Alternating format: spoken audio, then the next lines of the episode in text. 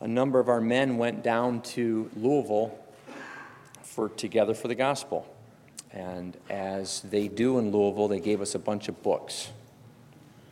And it's always been my goal to try and read the books that I'm given for free. I try to read the ones I pay for, but I really want to read the ones I get for free.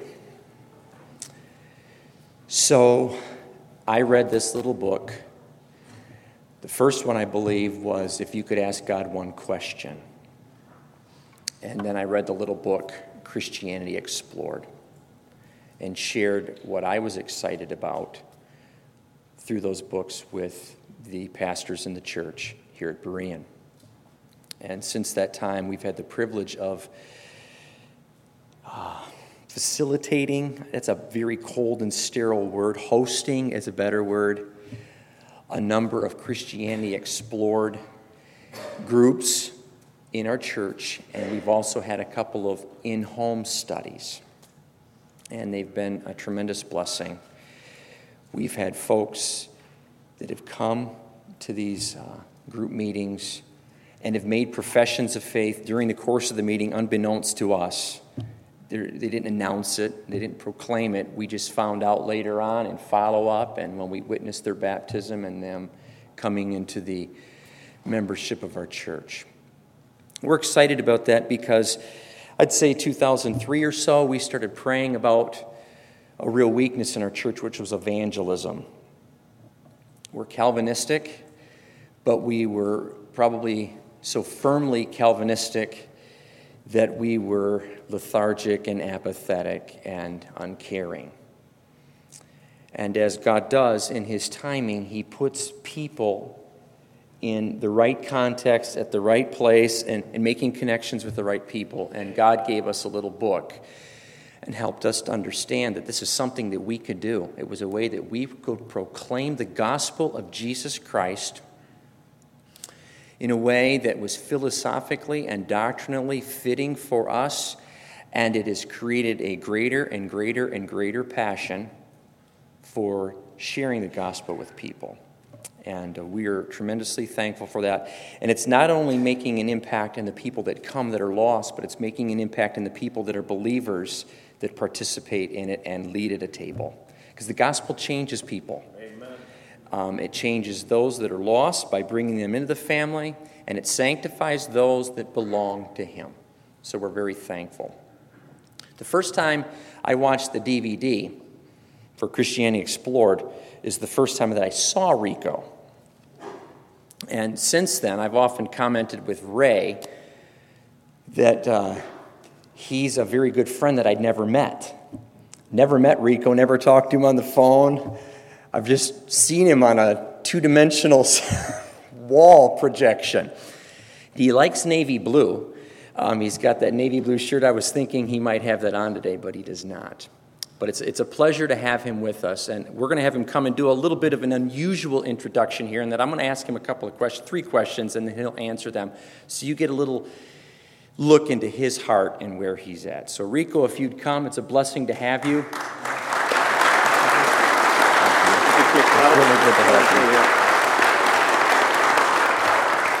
All right. I'm staying scripted because I can go all over. All right. First question, Rico. Now, you're British. Correct? I am, yeah. Okay, and your name's Rico. Yes, it's a stupid name. No, I wasn't. Yeah. No, not no, saying am, it's yeah. stupid, but you know that's not like Albert or William or Harry. No. So Where did you get those names from, William and Harry? That's interesting. No, I am. Uh, I am. No, I'm, I'm thoroughly English, but I was born in South America in Chile. Uh, so my dad was growing tobacco there. Dad worked for Brown and Williamson, British American Tobacco, so he was growing tobacco out there. So uh, christened Richard, but that's Ricardo in Spanish, shortened to Rico. So I got called Rico Tice. So just to say it is Rico Tice, not Tico Rice. I spent my life being called Tico Rice. It sounds like number 42 at the takeaway, doesn't it? But anyway, there you go. Yeah. Okay, could you tell us a little bit about how you personally came to Christ, how, how the Lord saved you? Yeah, I came from, a, I mean, I, my parents baptized me as a baby, but it was classically Anglican Episcopalian. It meant nothing really. Um, but uh, I, um, uh, when I was 15 at school, my godfather was killed in a cliff fall, and I had no answer to his death. And I think that was a moment of Ecclesiastes God has put eternity into our hearts. I remember thinking, what is the answer to that? And there was a maths teacher who told me that when Christ rose from the dead, it meant that he could get me through death. And I remember thinking, if that's true, it's the most important thing in the world. And God opened, He regenerated me, He opened my eyes through the death of my godfather and through the witness of that maths teacher and my older brother who'd come to faith.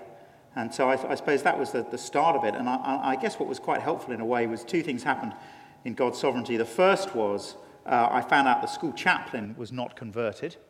And I've never quite got over that. I've never quite got over that, that sense of that false teacher just, just not teaching what was in the Bible to my contemporaries.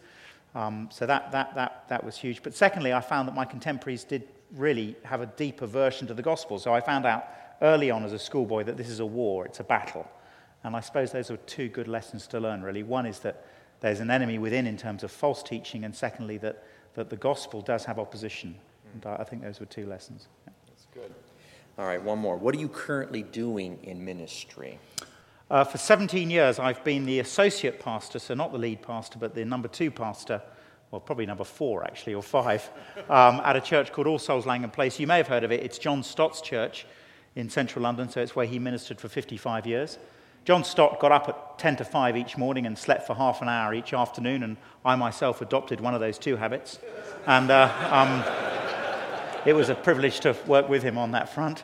Uh, but um, yeah, so I've worked there, and really my job, which is what I'll be doing now a lot often, has been trying to not just do evangelism myself, but equip the church family for evangelism. How do we, you know, I'm not on the front line in a sense, I mean, I'm a, I'm a pastor, but how do you help uh, your laymen um, really, you know, communicate the gospel to uh, the workplace and, and, elsewhere and to their friends and colleagues. You know, that, that, the work of the evangelism, evangelist there in Ephesians 4 is to equip God's people for works of service.